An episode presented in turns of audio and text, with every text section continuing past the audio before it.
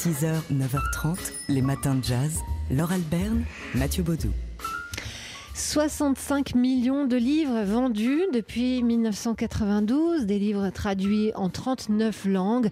Michael Connelly est devenu, avec James Ellroy, l'un des cadors du roman noir américain, observateur méticuleux du Los Angeles contemporain et créateur du détective jazz fan Harry Bosch également adapté en série télé. Ce maître du thriller qui a 62 ans aujourd'hui entame ces jours-ci une grande tournée française, grande, hein, chargée tournée française avec un nouveau roman, le 30e déjà, qui est paru chez Calman Levy. Il s'intitule En attendant le jour. Un nouveau roman donc et surtout euh, une nouvelle héroïne pour Michael Connelly. Elle s'appelle Renée Ballard, jeune enquêtrice du service de nuit de la police de Los Angeles, la trentaine, effrontée mais pas moins performante euh, que ce bon vieux euh, Harry Bosch, même si elle a souffrir du comportement machiste, pour ne pas dire plus, de certains de ses collègues au sein du LAPD, donc la police de Los Angeles, une police que Connelly d'ailleurs euh, semble connaître euh, par cœur, peut-être en souvenir de son passé de journaliste au sein du Los Angeles Times.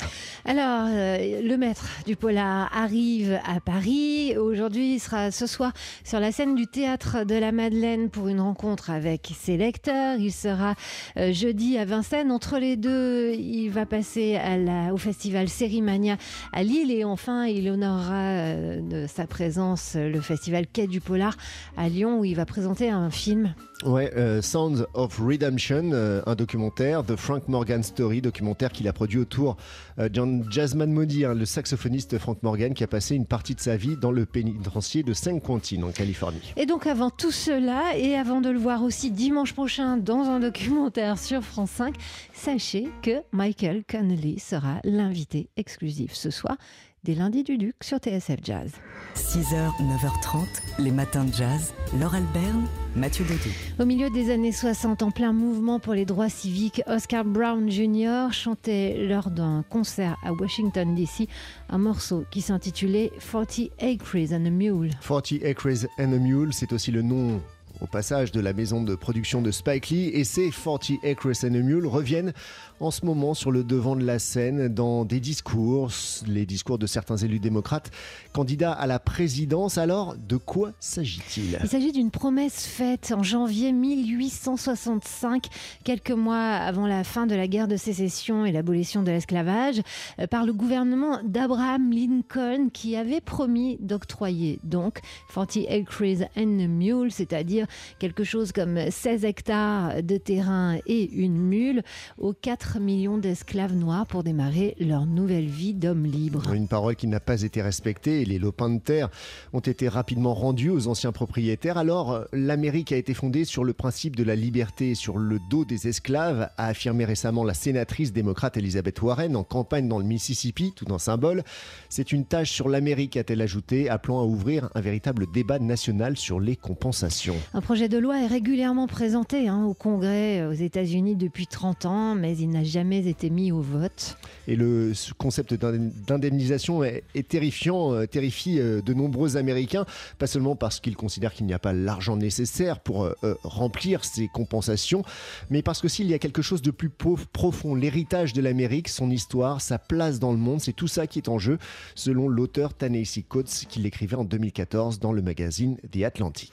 Les États-Unis ont déjà indemnisé des communautés pour les injustices subies au cours de l'histoire, notamment les Amérindiens et puis les Américano-Japonais internés dans des camps pendant la Seconde Guerre mondiale. Alors, à suivre. Et là, on écoute donc Oscar Brown Jr. à Washington, D.C. dans les années 60, 40 Acres and a Mule.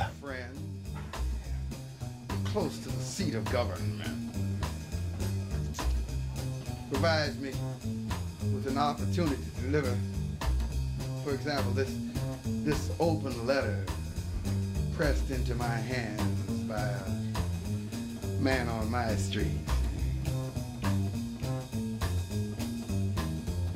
If I am not mistaken, I once read back during that short spell I spent in school where every slave set free was supposed to get for slaving 40 acres and a mule. Now, you know, telling how much work was done by my ancestors under slavery's rule, but sure as hell the total's got to run at least uh, 40 acres and a mule. Now, I'm not saying this to see folks sweat, because I'm not bitter, neither am I cruel. But ain't nobody paid for slavery yet. About my 40 acres and my mule. We had a promise. That was taken back. And when we hollered, it was be cool. Well, me, I'm being rowdy, hot, and black. I want my 40 acres and to get myself upset. Don't look at me like I'm some kind of ghoul.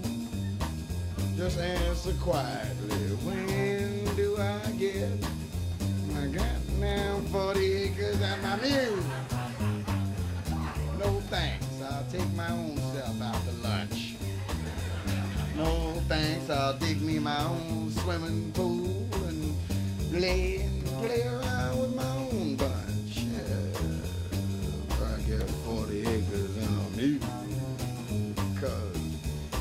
gotta go on, just like rent. I may be crazy, but I ain't no fool. 100 years of debt at 10% per year, per 40 acres, and per mule. Now, add that up. Ooh, look at that. No wonder y'all call great grandma Jewel. Just pay me that and call the whole square. Yes, Lordy, 40 acres 6h, 9h30, les matins de jazz. Laure Alberne, Mathieu Baudon.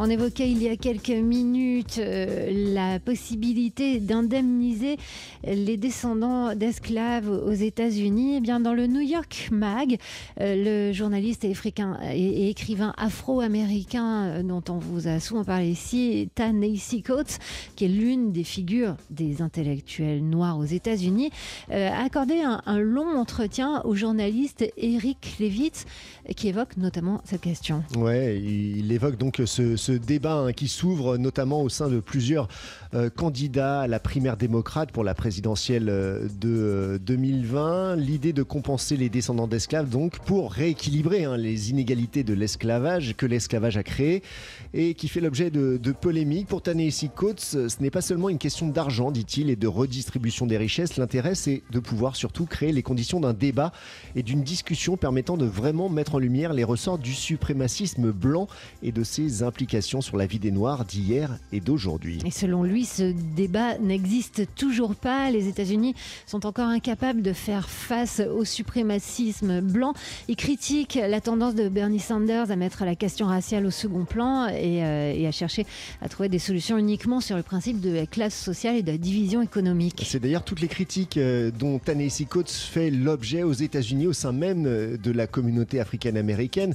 Il a été critiqué récemment par le philosophe Cornel West qui euh, dit que Ta-Nehisi Coates fétichise la suprématie blanche et qu'il est le visage néolibéral de la lutte pour les Noirs, pour les droits des Noirs. Alors si cette question vous intéresse, euh, vous pouvez euh, lire ce- cet entretien qui est dense, long dans le New York Mag. Les matins de jazz.